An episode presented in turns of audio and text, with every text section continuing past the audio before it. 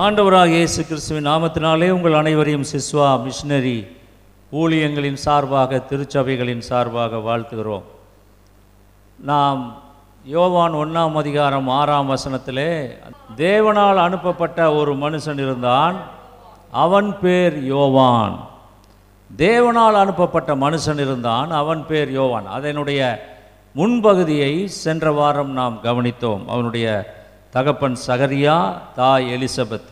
ஆக சகரியா என்ற வார்த்தைக்கு எகோவா நினைவு கூறுகிறார் என்ற அர்த்தம் எலிசபெத் என்ற வார்த்தைக்கு கர்த்தர் என் உடன்படிக்கை என்ற அர்த்தம். இவர்கள் வயதான காலத்தில் குழந்தை இல்லாமல் இருந்தார்கள். அந்த வயதான காலத்தில் தேவதூதன் அவர்களை தோன்றி அவர்களிடத்தில் உங்களுக்கு ஒரு குமாரனை நான் கர்த்தர் கொடுக்கிறார். அவனுக்கு யோவான் என்று பெயரிடுங்கள் என்று சொன்னார் இந்த யோவான் என்கிற வார்த்தையினுடைய அர்த்தம் கிரேசியஸ் கிருபை பெற்றவன் கிருபை உள்ளவன் என்று அர்த்தம். ஆக என் அன்பான தேவஜனமே இந்த யோவானை குறித்து தான் நாம் பார்க்கிறோம்.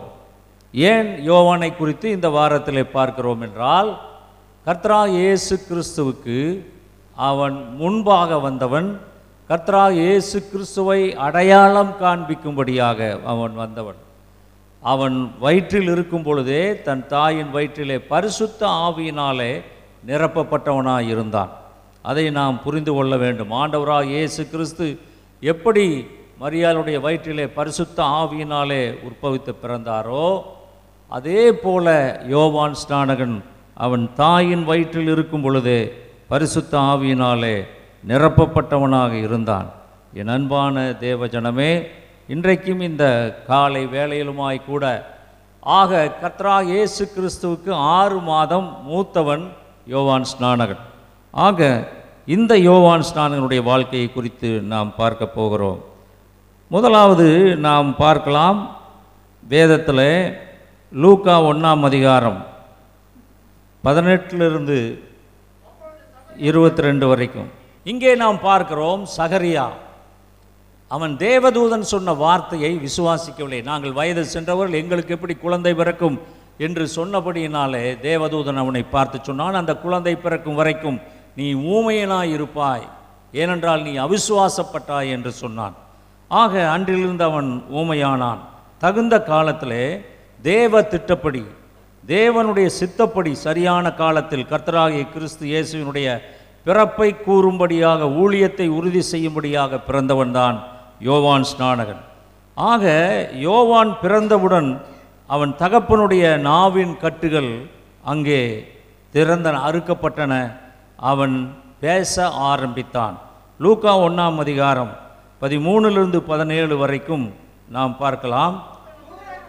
தூதன் அவனை நோக்கி சகரியாவே பயப்படாதே. உன் வேண்டுதல் கேட்கப்பட்டது. உன் மனைவியாகி எலிசபெத் உனக்கு ஒரு குமாரனை பெறுவாள். அவனுக்கு யோவான் என்று பெயரிடுவாயாக உனக்கு சந்தோஷமும் மகிழ்ச்சியும் உண்டாகும்.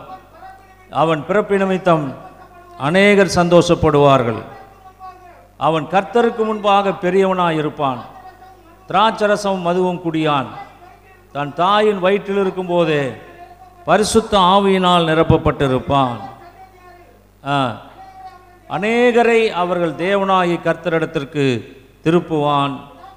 பிதாக்களுடைய இருதயங்களை பிள்ளைகளிடத்திற்கும் கீழ்ப்படியாதல் நீதிமான்களுடைய ஞானத்திற்கும் திருப்பி உத்தமமான ஜனத்தை கர்த்தருக்கு ஆயத்தப்படுத்தும்படியாக அவன் எளியாவின் ஆவியும் பலமும் உடையவனாய் அவருக்கு முன்னே நடப்பான் என்றான். இங்கே இங்கே நம்ம வேதத்தில் பார்க்குறோம். தேவதூதன் சொல்கிறான் அவன் கர்த்தருக்கு முன்பாக பெரியவனாயிருப்பான்.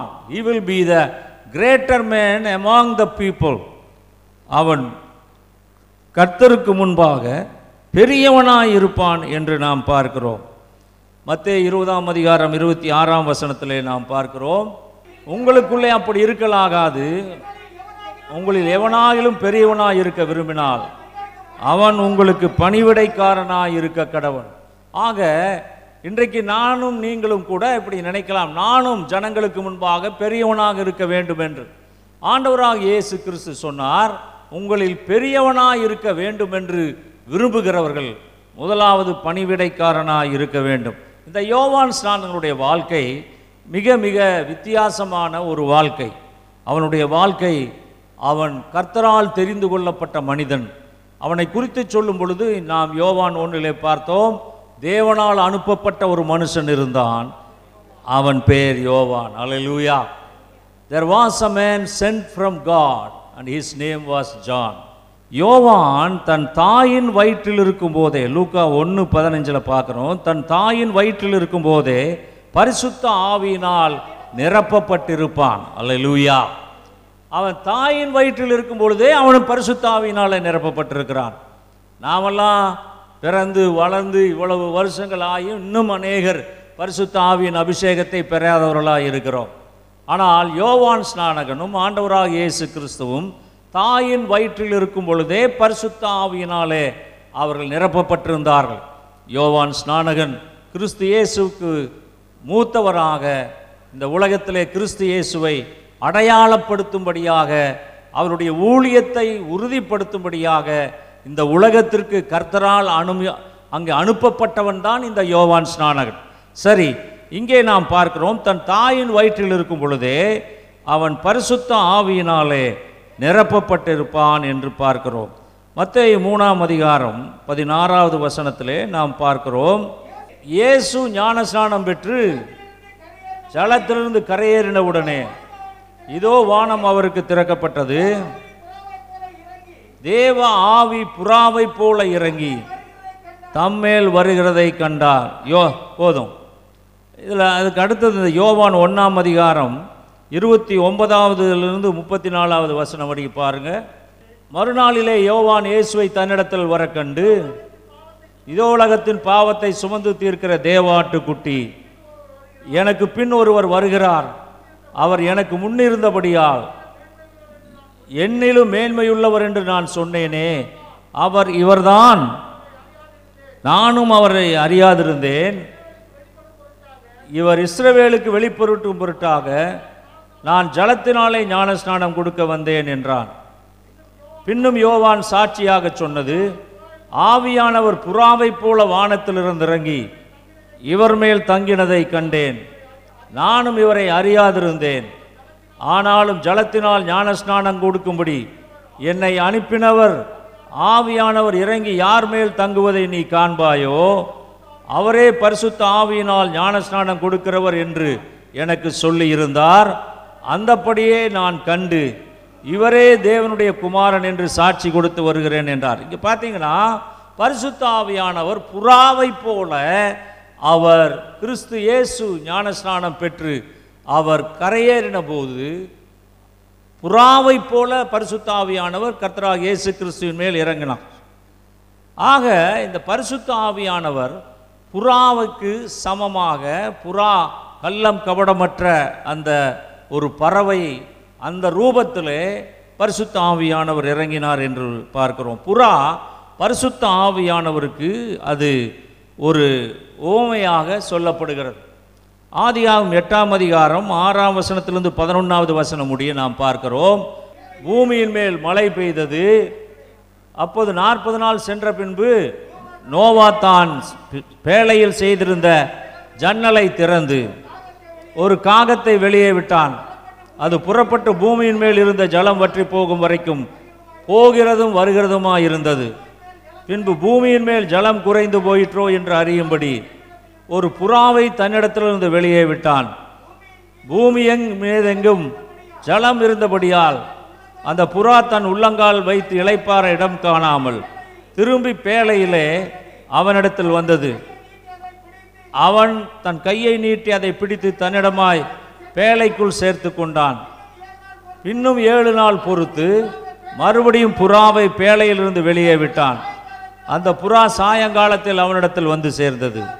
இதோ அது கொத்தி கொண்டு வந்த ஒரு ஒளிவ மரத்தின் இலை. அதன் வாயில் இருந்தது. அதனாலே நோவா பூமியின் மேல் ஜலம் குறைந்து போயிற்று என்று அறிந்து கொண்டான். பின்னும் ஏழு நாள் பொறுத்து அவன் புறாவை வெளியே விட்டான். அது அவனிடத்தில் திரும்பி வரவில்லை. இங்கே போதும். இங்கே நம்ம பார்க்கிறோம் புறா ஆண்டவராகிய கர்த்தர் அந்த புறாவை ஒரு கருவியாக பயன்படுத்தினார். பழைய ஏற்பாட்டின் காலத்திலே நோவா பேலையிலே அது நாற்பது நாட்கள் இரவும் பகலும் அங்கே மழை பெய்தவுடன் பின்பு நாற்பது நாட்கள் ஜலம் பூமி எங்கும் நிறைத்தது பூமியெல்லாம் மூழ்கி போன நிலையிலே நோவா பேழையை செய்து அந்த பேழையிலே அவனும் அவன் குடும்பத்தாரும் அந்த பறவைகளும் மிருகங்களும் அங்கே காக்கப்பட்டன. அப்பொழுது நோவாவுக்கு ஒரு சந்தேகம். ஜலம் வ- வற்றி விட்டதா என்று பார்க்க வேண்டும் என்று ஒரு காகத்தை விட்டான். காகம் திரும்பி வரவில்லை. அது செத்துப்போன மனிதர்களுடைய சரீரங்களை கொத்தி கொத்தி தின்னக்கூடிய செத்ததை சாப்பிடக்கூடியது காகம். ஆனால் புறாவை அவன் விட்ட பொழுது அந்த புறா அது முதலாவது அது போய் திரும்பி வந்து விட்டது. அப்பொழுது ஜலம் இன்னும் வடியவில்லை என்று நோவா நினைத்தான். ஏழு நாள் கழித்து மறுபடியும் புறாவை விட்டான். அது போய் ஒரு ஒளிவ மரத்தின் இலையை கவ்வி கொண்டு வந்தது. அப்பொழுது ஜலம் ஓரளவுக்கு வடிந்து விட்டது என்று நினைத்தான். மறுபடியும் ஏழு நாள் கழித்து புறாவை வெளியே விட்டான். அந்த புறா திரும்பி வரவில்லை. அப்பொழுது அங்கே ஜலம் வடிந்து விட்டது என்று சொல்லி அவன் அதை உறுதி செய்து கொண்டான். ஆக இந்த புறா பரிசுத்த ஆவியானவருக்கு ஓமையாக சொல்லப்பட்டது. நான் மற்ற பன்னெண்டு முப்பத்தெட்டு நாற்பதில் பார்த்தோம்னா வேதபாரகர் பரிசெயரும் சிலர் அவரை நோக்கி போதகரே உம்மால் ஒரு அடையாளத்தை காண விரும்புகிறோம் என்றார்கள். அவர்களுக்கு அவர் பிரதியுத்தரமாக இந்த பொல்லாத விபச்சார சந்ததியார் அடையாளத்தை தேடுகிறார்கள். ஆனாலும் யோனா தீர்க்கதரிசியின் அடையாளமே அன்றி வேறே அடையாளம் இவர்களுக்கு கொடுக்கப்படுவதில்லை. யோனா இரவும் பகலும் மூன்று நாள். ஒரு பெரிய மீனின் வயிற்றில் இருந்தது போல. மனுஷகுமாரனும் இரவும் பகலும் மூன்று நாள் பூமியின் இருதயத்தில் இருப்பார். என் அன்பான தேவஜனமே ஆண்டவராக இயேசு கிறிஸ்துவனிடத்திலே பரிசெயர் சதுசெயர் வந்து கேட்கிறார்கள். எங்களுக்கு ஒரு அடையாளத்தை காண்பியும் என்று கேட்கிறார்கள். அப்பொழுது கர்த்தராக இயேசு கிறிஸ்து சொன்னார் யோனா தீர்க்கதரிசியின் அடையாளமே அன்றி வேறு அடையாளம் உங்களுக்கு கொடுக்கப்படுவதில்லை என்று அவன் யோனாவை குறித்து ஆண்டவராக இயேசு கிறிஸ்து சொன்னார். ஏன் யோனா? யோனா என்கிற வார்த்தையினுடைய அர்த்தம் புறா. யோனா என்கிற அந்த பெயரின் அர்த்தமும் புறா என்ற அர்த்தம். டவ். ஆக இந்த புறா பரிசுத்தாவின் அபிஷேகத்தை குறிக்கிறது. அதனால தான் அவர் யோனாவை ஓமையாக அந்த இடத்துல அவர் சொல்லுகிறார். என் அன்பான தேவஜனமே முதலாம் அங்கு நாம் பார்த்தோம் யோ அந்த யோவான் தன் தாயின் வயிற்றில் இருக்கும்போதே பரிசுத்தாவியினாலே நிரப்பப்பட்டிருந்தான். அங்கே அதற்கு அடுத்தபடியாக நாம் பார்க்கிறோம் யோவானுடைய உணவு அவன் வித்தியாசமானது. யோவானுடைய உணவு வித்தியாசமானது. லூக்கா ஒன்றாம் அதிகாரம் பதினைந்தாவது வசனத்திலே நாம் பார்க்கிறோம் அவன் கர்த்தருக்கு முன்பாக பெரியவனாக இருப்பான் திராட்சரசமும் மதுவும் குடியான். தன் தாயின் வயிற்றில் இருக்கும்போதே பரிசுத்த ஆவியினால் நிரப்பப்பட்டு சரி போதும். இங்கே நம்ம பார்க்குறோம். அவன் என்ன செஞ்சவனா திராட்சரசமும் மதுவும் குடிக்க மாட்டான். அவன் தேவனுடைய மனுஷனாக இருந்தான். என் அன்பான தேவஜனமே இன்றைக்குமாய் கூட கர்த்தராகிய ஆண்டவருடைய பிள்ளைகள் நீங்களும் நானும் இந்த போதை உண்டாக்கக்கூடிய மதுவை சாராயம் பிராண்டி விஸ்கி என்று இந்த மது வகைகளை உபயோகப்படுத்தாத தேவனுடைய பிள்ளைகளாக இருக்க வேண்டும். அந்த காலத்தில் அநேகர் இந்த திராட்சரசம் அது பல நாள் அந்த திராட்சரசத்தை வைத்துவிட்டால் அதுதான் அது ஒயினாக மாறுகிறது. அந்த ஒயின் மிகுந்த போதை உண்டாக்கக்கூடியதாக இருக்கும். அநேக மக்கள் அந்த நாட்களிலே யூதர்கள் உலகத்தில் உள்ள மக்கள் எல்லாரும் அந்த ஒயின் என்று அழைக்கப்படுகிற திராட்சரசத்தை குடிப்பார்கள்.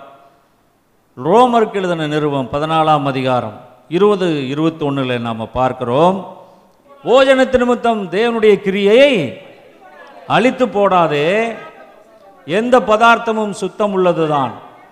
ஆனாலும் இடரல் உண்டாக புசிக்கிறதற்கு தீமையாக இருக்கும் மாம்சம் புசிக்கிறதும் மதுபானம் பண்ணுகிறதும் மற்றதையாகிலும் செய்கிறதும் உன் சகோதரன் இடதற்காவது தவறுவதற்காவது பலவீனப்படுத்துவதற்காவது ஏதுவாக இருந்தால் அவைகளில் ஒன்றையும் செய்யாமல் இருப்பதே நலமாயிருக்கும்.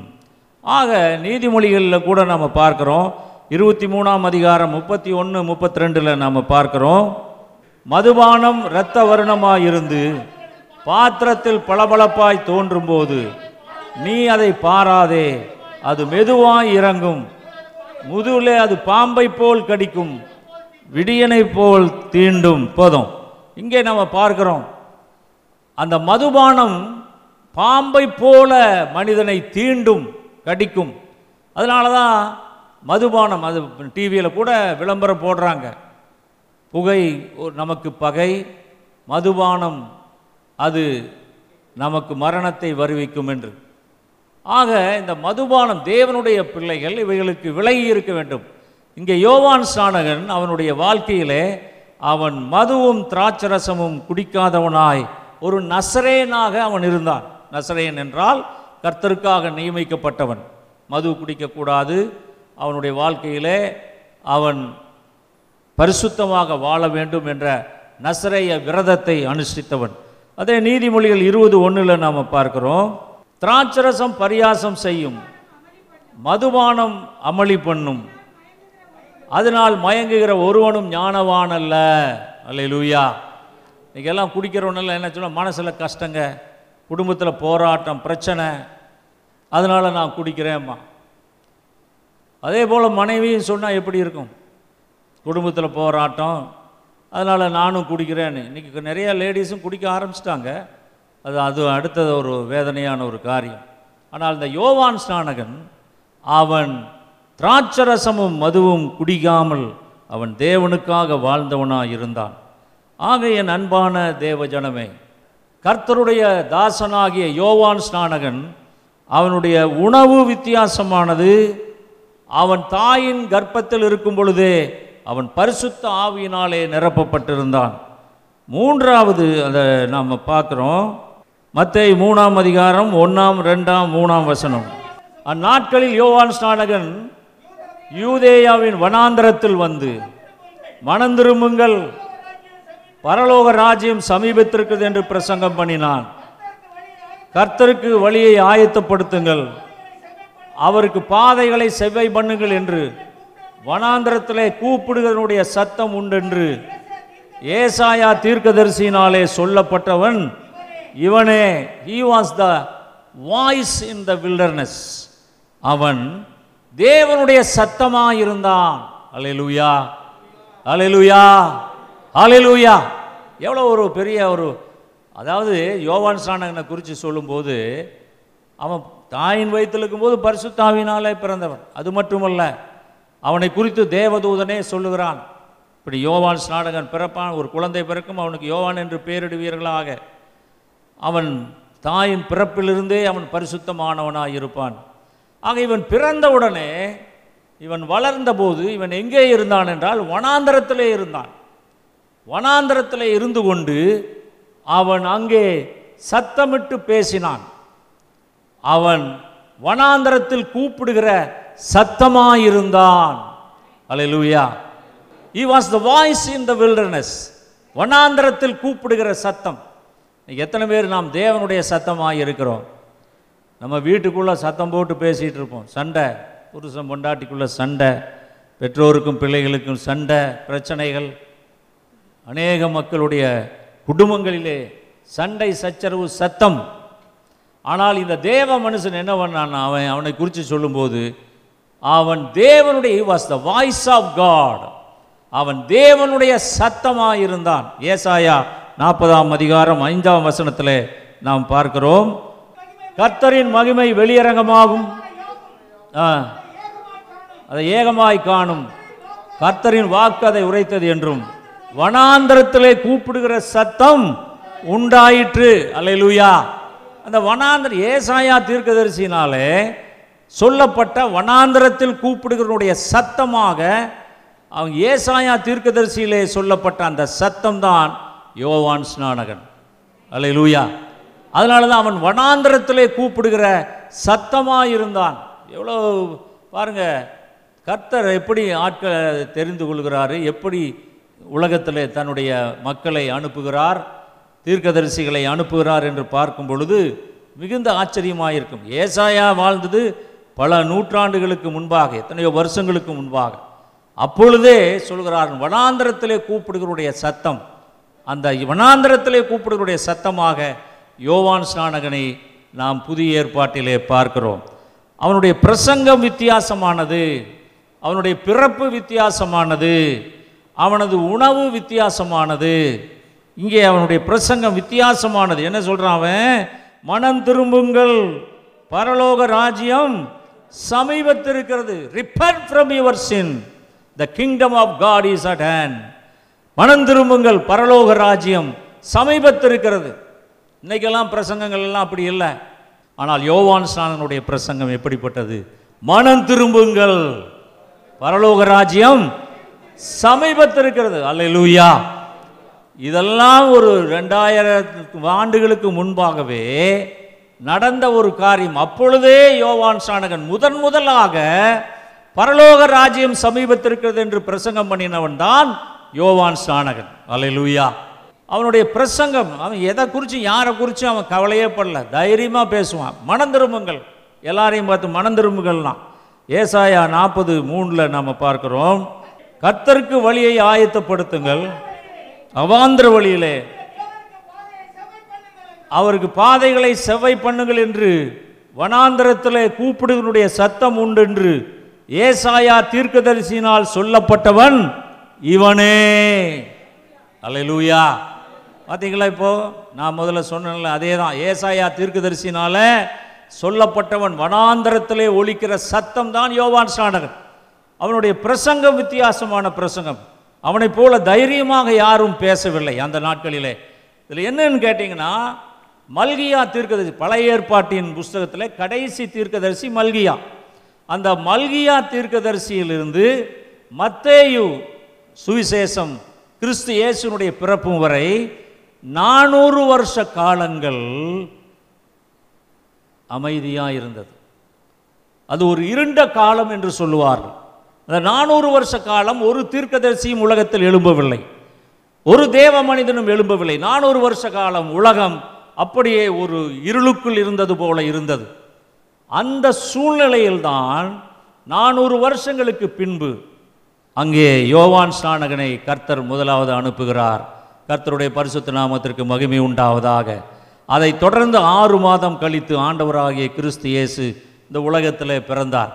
ஆக இந்த நானூறு வருஷங்கள் என்பது இப்பொழுது கூட நீங்கள் பேப்பரில் டிவியிலே பார்த்துருக்கலாம் நியூஸில். அதில் கிறிஸ்மஸ் நட்சத்திரம் ஆண்டவராக இயேசு கிறிஸ்து பிறந்த பொழுது அந்த நடத்தின அந்த நட்சத்திரம் வால் நட்சத்திரம். அந்த கிறிஸ்மஸ் நட்சத்திரம் என்று அதற்கு பெயர் வைத்திருக்கிறார்கள். ஆக இந்த நட்சத்திரம் நானூறு வருஷங்களுக்கு ஒரு முறை தான் வரும். இதை நாம் இன்றைக்கு பார்த்தோம் அல்லது பார்க்கவில்லை என்றாலும் அடுத்த முறை பார்க்க வேண்டும் என்றாலும் நானூறு வருஷம். ஸோ நானூறு வருஷம் என்பது அங்கே இஸ்ரவேல் ஜனங்கள் எகிப்திலே அடிமையாக இருந்தவர்கள் நானூற்று வருஷம். நானூறு வருஷங்கள். ஆக இந்த நானூறு என்பது ஒரு காலகட்டம். ஆக மல்கியாவிலிருந்து மத்தேயு வரைக்கும் இடைப்பட்ட காலங்கள் நானூறு வருஷம். அந்த நானூறு வருஷம் கழித்து தான் யோவான் ஸ்நானகன் முதலாவது அவன் பிறந்து முதல் செய்தியை அவன் கொடுக்கிறான். மனம் திரும்புங்கள். பரலோக ராஜ்யம் சமீபித்திருக்கிறது. இந்த கொள்ளை நோய் கொரோனாவெல்லாம் வருகிறது என்று சொன்னால் அதற்கு காரணம் என்னவென்றால் தேவனுடைய ராஜ்யம் சமீபமாக இருக்கிறது ஆண்டவராக இயேசு கிருஷ்ணனுடைய வருகை சமீபமாக இருக்கிறது ஆகவே அதற்கு முன்பாக மனம் திரும்புங்கள். அடுத்தது அவன் ஒன்று சொன்னான் பாருங்க. அது இன்னும் பயங்கரமாக இருக்கும். தைரியமாக பேசுகிறான் மத்திய மூணாம் அதிகாரம் பத்துலேருந்து பன்னெண்டு வர பாருங்க. கோடரியானது மரங்களின் வேர் அருகே வைத்திருக்கிறது. ஆகையால் நல்ல கனிகூடாத மரமெல்லாம் வெட்டுண்டு அக்னியிலே போடப்படும். மனந்திருப்புதலுக்கென்று நான் ஜலத்தினால் உங்களுக்கு ஞானஸ்நானம் கொடுக்கிறேன். எனக்கு பின் வருகிறவரோ என்னிலும் வல்லவராய் இருக்கிறார் அவருடைய பாதரட்சைகளை சுமக்கிறதற்கு நான் பாத்திரன் அல்ல அவர் பரிசுத்த ஆவியினாலும் அக்னியினாலும் உங்களுக்கு ஞானஸ்நானம் கொடுப்பார். தூற்றுக்கூடை அவர் கையில் இருக்கிறது. அவர் தமது களத்தை நன்றாய் விளக்கி தமது கோதுமையை களஞ்சியத்தில் சேர்ப்பார். பதறையோ அவியாத அக்னி அவியாத அக்னி ஐயா. வெறும் அக்னி இல்லை அந்த அக்கினி அவியாத அக்னி அது எரிஞ்சுக்கிட்டே தான் இருக்கும். அதில் கொண்டு போய் இந்த மனம் திரும்பாத மக்களை எல்லாம் அந்த அவியாத அக்னியிலே போட்டு விடுவார். அவன் சொல்கிறான் கோடரியானது மரங்களின் வேர் அருகே வைக்கப்பட்டிருக்கிறது. நல்ல கனி கூடாத மரம் எல்லாம் வெட்டுண்டு அக்கினியிலே போடப்படும். அல்லேலூயா. அது தைரியமாக பேசுகிறான் மரங்களின் அருகே கோடரியானது வைக்கப்பட்டிருக்கு. கோடரி வச்சிருக்கு. யானி மனந்திரமில்லைன்னா ஆண்டவர் வெட்டி போடுவார். எவ்வளவு பயங்கரமான ஒரு வார்த்தை பாருங்கள். அவனுடைய பிரசங்கம் அப்படிப்பட்டதான ஒரு பிரசங்கமாக இருந்தது என் அன்பான தேவ ஜனமே இன்றைக்குமாய் கூட இந்த யோவான் ஸ்நானகன் தான் யோவானுடைய உணவு உடை எல்லாம் வித்தியாசம். அவனுடைய பிரசங்கம் வித்தியாசம் அவனுடைய பிறப்பு வித்தியாசம் எல்லாம் வித்தியாசம். அதனால தான் வேதம் சொல்லுது தேவனால் அனுப்பப்பட்ட ஒரு மனுஷன் இருந்தான். அவன் பேர் யோவான். அல்லேலூயா. அவன் தேவனால் அனுப்பப்பட்டவன். சும்மா இங்கே ஏதோ ஒரு பைபிள் ஸ்கூலில் படிச்சுட்டு வந்தவனோ அல்லது வேற ஒரு ஆர்கனைசேஷனில் வந்தவனோ அல்லது ஏதோ சபையில் இருந்து வந்தவனோ எல்லாம் கிடையாது. அவன் டைரக்டாக தேவனால் அனுப்பப்பட்ட ஒரு மனிதனாக இருந்தான். அதனால தான் அவன் டோன்ட் கேர் மாஸ்டர் எதை குறிச்சும் கவலைப்பட மாட்டான். அவனுடைய உடையை பாருங்களேன் மற்ற மூணு நாளில் ஒட்டகமயிர் உடையை தரித்து தன் அறையில் வார்க்கச்சையை கட்டி கொண்டிருந்தான். வெட்டுக்கிளியும் காட்டுத்தேனும் அவனுக்கு ஆகாரமாக இருந்தது அல்ல லூயா இவன் மற்றவங்க மாதிரி ட்ரெஸ் பண்ணிக்கல. மற்ற உலகத்தில் இருக்கிற பரிசெயர்கள் மாற சதுசெயர்கள் மாற அந்த காலத்து பிரதான ஆசாரியர்களைப் போல அவன் அவனுடைய உடை இல்லை. இவன் தேவனுடைய மனுஷன் நசரேயன் கர்த்தரா பரிசுத்தாவியினாலே தாயின் வயிற்றிலிருந்து நிரப்பப்பட்ட ஒரு மனிதன் தேவனுடைய மனுஷன். இவனுடைய உடை பாருங்க ஒட்டக மயிரினாலே அந்த உடையை தரித்து அதை அறையிலே கட்டிக்கொண்டு அறையிலே வார்க்கச்சைகளை கட்டி கொண்டிருந்தான் வெட்டுக்கிளியும் காட்டுத்தேனும் அவனுக்கு உணவாக இருந்தது. வனாந்தரத்தில் அப்படியே இருக்கிறான். அவனுடைய வாழ்க்கையெல்லாம் வனாந்தரத்தில் தான் அதிகமாக இருந்தது. அந்த வனாந்தரத்தில் இருந்து கொண்டு அவன் சத்தம் போட்டு பிரசங்கிக்கிறான். ஜனங்கள் அவனிடத்தில் வருகிறார்கள். அவன் அவனுடைய பிரசங்கத்தை கேட்டு ஜனங்கள் வருகிறார். இந்த இவனுடைய ஒட்டக மயிரலான உடை தோளினால் செய்யப்பட்ட உடையைத்தான் அவன் அறிந்திருந்தான். அங்கே ஆதியா மூணு இருபத்தொன்னுல ஆதாமுக்கும் ஏவாளுக்கும் தோல் உடைகளை கர்த்தர் உண்டாக்கி கொடுத்தார் இந்த தோல் உடைகள். ஆக என் அன்பான தேவஜனமே இவன் வந்து என்ன சாப்பிட்றான்னா வெட்டுக்கிளியும் காட்டுத்தேனும் வெட்டுக்கிளிகளை அப்படியே பிடித்து சாப்பிடுவார்கள். அதை சமைக்கவெல்லாம் மாட்டார்கள். வெட்டுக்கிளி அப்படியே பிடித்து சாப்பிடுவார்கள். அந்த நாட்களிலே வெட்டுக்கிளியும் ஒரு உணவாக இருந்தது. இப்பொழுதும் கூட இந்த வெட்டுக்கிளிகள் வந்த பொழுது அநேக மக்கள் நீங்கள் பார்த்தீர்கள் என்றால் அந்த டிவியில் அந்த நியூஸில் போட்டார்கள். லட்சக்கணக்கான வெட்டுக்கிளிகள் வந்தது. அவைகளையெல்லாம் சிலர் பிடித்து அதை ஒரு பையிலே போட்டு அதை விற்றார்கள் அதை எடுத்து சாப்பிடும்படியாக. அநேக ஜனங்கள் அவைகளை வாங்கி கொண்டு சாப்பிடுவதற்காக அப்படியே எடுத்து அதை வாயிலே போட்டு கடித்து சாப்பிட்டு விடுவார்கள். அந்த வெட்டுக்கிளியை இவன் சாப்பிட்டான். காட்டுத் தேனை அவன் சாப்பிட்டான்.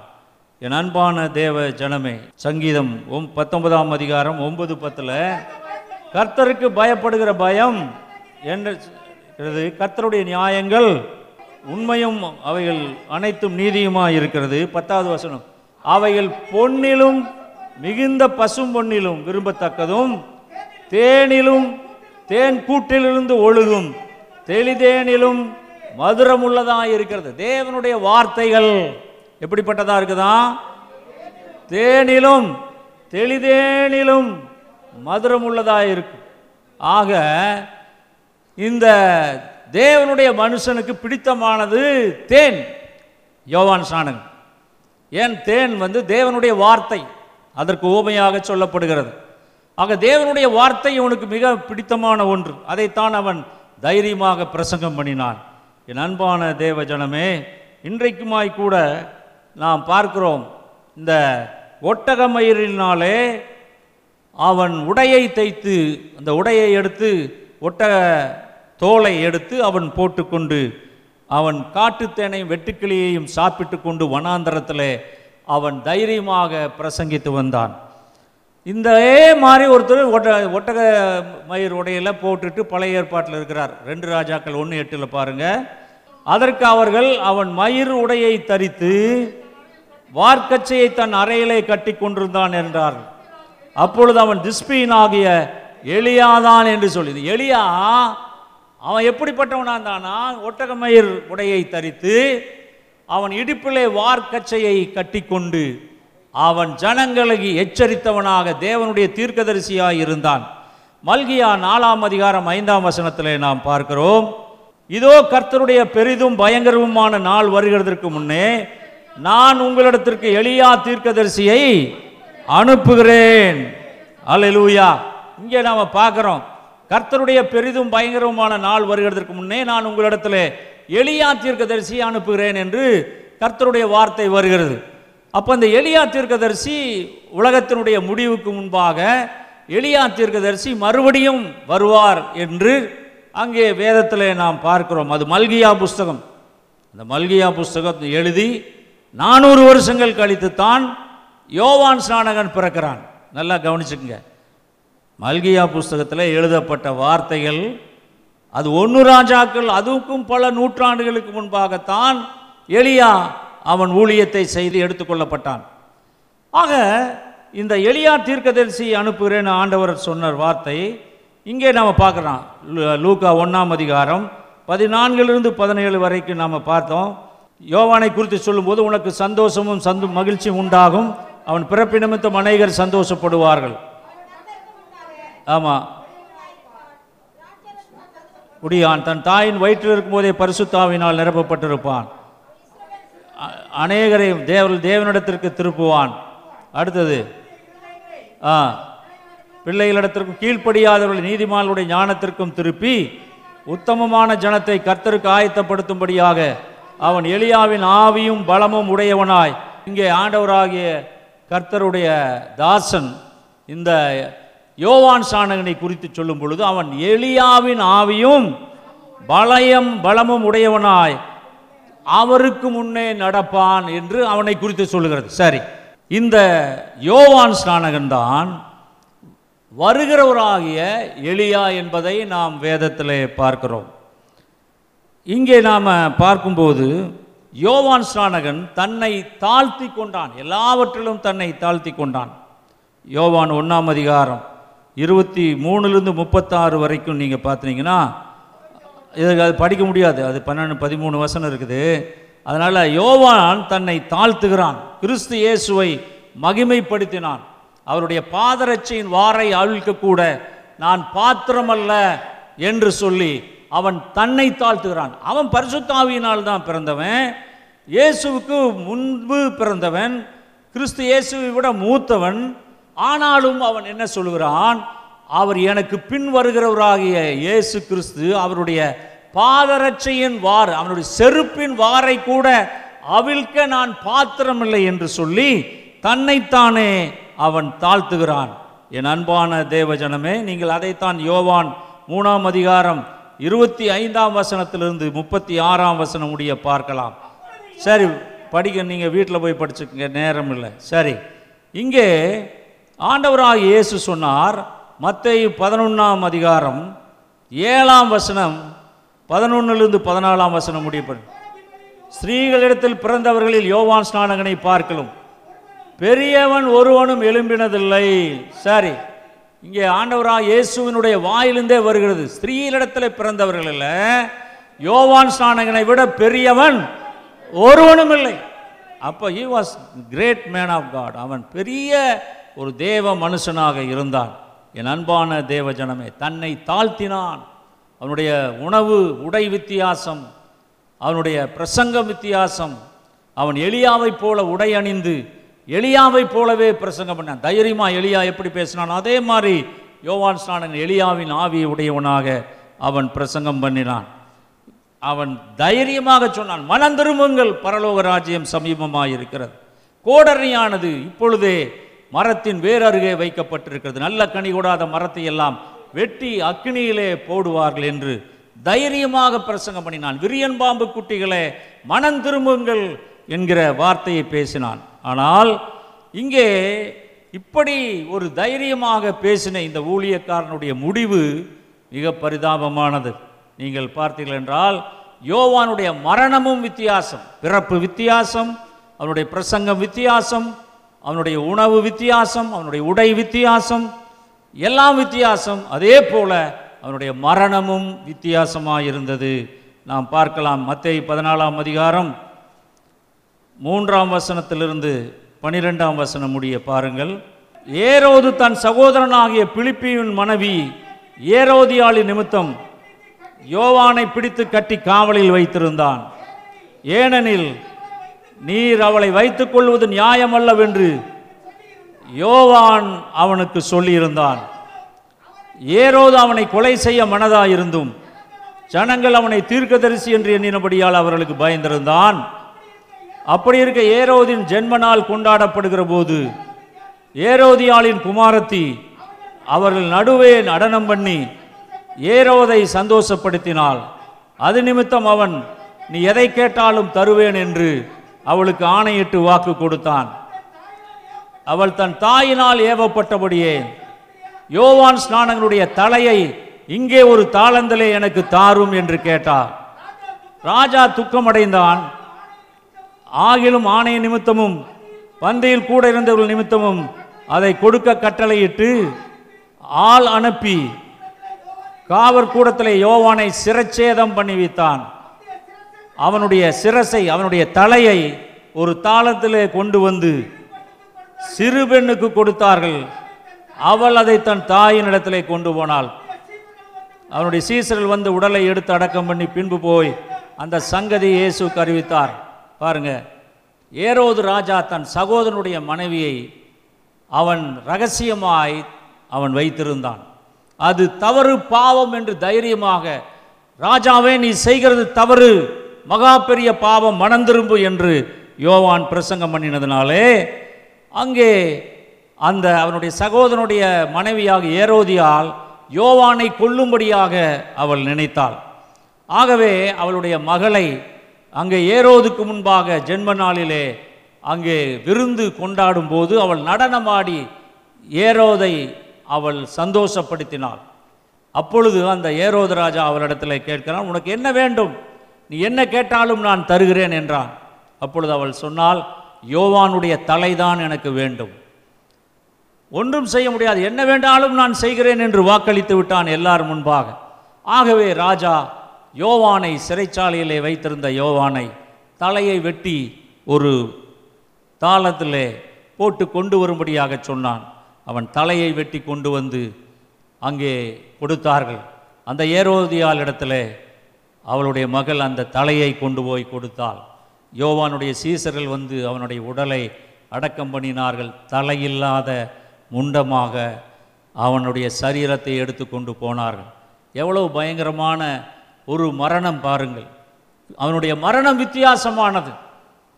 பரலோகத்தில் அங்கே எல்லா தேவதூதர்களும் நின்றிருக்கும் பொழுது தலையில்லாத நிலையில் ஒருவேளை யோவான் நின்றிருக்கலாம். அதை அப்படி யோசித்து பார்க்கும்போது அது அப்படி இருந்திருக்காது. இருந்தாலும் யோவான் ஸ்நானகனுடைய தலை அங்கே வெட்டப்பட்டது. அவனுடைய மரணம் வித்தியாசமான மரணம். ஆக அவன் மரணத்தைக் கண்டு பயப்படவில்லை. சத்தியத்தை சத்தியமாக சொன்னதனால் நான் சத்ருவானேனோ என்று சொல்லும்படியாக அவன் சத்தியத்தை சத்தியமாக சொன்னினான். அவனுடைய பிரசங்கம் வித்தியாசமானது வாழ்க்கை வித்தியாசமானது உணவு உடை வித்தியாசமானது அவனுடைய மரணமும் வித்தியாசமானது. என் அன்பான தேவ ஜனமே இந்த யோவான் தான் அவன் ஆண்டவராக இயேசு கிறிஸ்துவுக்கு ஞானஸ்நானம் கொடுத்தான். நாம் பார்க்கிறோம் அவன் ஞானஸ்நானத்தை அறிமுகம் செய்தவனே யோவான் தான் எதற்காக என்றால் ஆண்டவராக இயேசு கிறிஸ்துவுக்கு ஞானஸ்நானம் கொடுக்கும்படியாக அதே போல ஜனங்கள் மனம் திரும்பி ஞானஸ்நானத்தை எடுத்துக்கொள்ளும்படியாக அங்கே கர்த்தராகி ஆண்டவர் யோவானை முதன் முதலாக அதனால தான் அவன் பேர் யோவான் ஸ்நானகன் என்றால் அவன்தான் முதன் முதல் ஞான ஸ்நானத்தை அ- அறிமுகப்படுத்தினவன் இந்த உலகத்தில். ஆக என் அன்பான தேவஜனமே யோவான் ஸ்நானகனுடைய வாழ்க்கை நமக்கு ஒரு வித்தியாசமான பாடத்தை சொல்லித் தருகிறது. நாம் மனம் திரும்பி ஆண்டவரை ஏற்றுக்கொண்டு ஆண்டவருக்காக வாழும்படியாக கர்த்தர் நமக்கு உதவி செய்வாராக. நம்ம எல்லாரும் கண்களை மூடி ஜெபிப்போம். அவர் அவர்கள் கைகளை எடுத்து அவர்கள் தலைகள் மேலே நீங்கள் வைத்துக்கொள்ளலாம் நாம் செபிப்போம் எங்கள் பரிசுத்தமுள்ள பிதாவே தம்மை நன்றியோடு துதிக்கிறோம். உம்மை ஸ்தோத்தரிக்கிறோம். வாழ்த்துகிறோம். வணங்குகிறோம் அப்பா. ஆண்டவரே தேவனால் அனுப்பப்பட்ட ஒரு மனுஷன் இருந்தான். அவன் பேர் யோவான். அந்த யோவானை குறித்து நாங்கள் பார்த்தோம் அப்பா. எங்களுடைய வாழ்க்கை ஆண்டவரே கர்த்தருக்கு பயந்து நடக்கிற ஒரு வாழ்க்கையாக மாற்றும்படியாக செபிக்கிறோம். இந்த வசனத்தை கேட்ட ஒவ்வொருவருடைய உச்சந்தலையிலிருந்து உள்ளங்கால் வரை கர்த்தராக இயேசு கிறிஸ்துவின் ரத்தத்தை ஊற்றுகிறோம் ஆண்டவரே. ஜீவனுள்ள தேவனாகி கர்த்தர்தாமே உம்முடைய பிள்ளைகள் ஒவ்வொருவர் மேலும் உம்முடைய ஆவியை இறக்குவீராக. உம்முடைய ஆவியினாலே பரிசுத்த ஆவியினாலே நிரப்புவீராக. உம்முடைய பிள்ளைகளுடைய கவலைகள் கஷ்டங்கள் கடன் தொல்லைகள் வியாதிகள் உபத்திரவங்கள் எல்லாவற்றிலிருந்தும் உமது பிள்ளைகளை நீர் விடுவிக்கும்படியாக நாங்கள் செபிக்கிறோம். ஆண்டவராக இயேசு கிறிஸ்துவின் ரத்தம் ஜெயம் என்று சொல்லி நாங்கள் செபிக்கிறோம். உம்முடைய பிள்ளைகளை நீர் விடுதலையாக்குவீராக. இந்த காலை வேளையிலுமாய் கூட கர்த்தருடைய கரம் அற்புதங்களை செய்வதாக. உம்முடைய பிள்ளைகளை நீர் ஆசீர்வதியும் ஒவ்வொருவருக்கும் தேவையான சுகம்பல நீண்ட ஆயுசை தாரும் இந்த கொள்ளை நோயை இந்த உலகத்தை விட்டு அழித்து போடுவீராக. ஆண்டவராக இயேசு கிறிஸ்துவின் ரத்தத்தை உமது பிள்ளைகள் ஒவ்வொருவர் மேலும் ஊற்றுகிறோம். அது ஒரு கேடகமாக அவர்களை பாதுகாத்து கொள்ளும்படியாக செபிக்கிறோம் கர்த்தராகிய ஆண்டவரே உம்முடைய பிள்ளைகளை உமது கரங்களில் ஏந்தி சுமந்து தாங்கி தப்புவித்து பாதுகாத்து கொள்ளும். இந்த வாரம் முழுவதும் உமது கிருபையங்களை தாங்குவதாக உமக்கே மகிமையை ஏறெடுக்கிறோம். கிறிஸ்து இயேசுவின் நாமத்தில் வேண்டிக் கொள்கிறோம். நல்ல பிதாவே.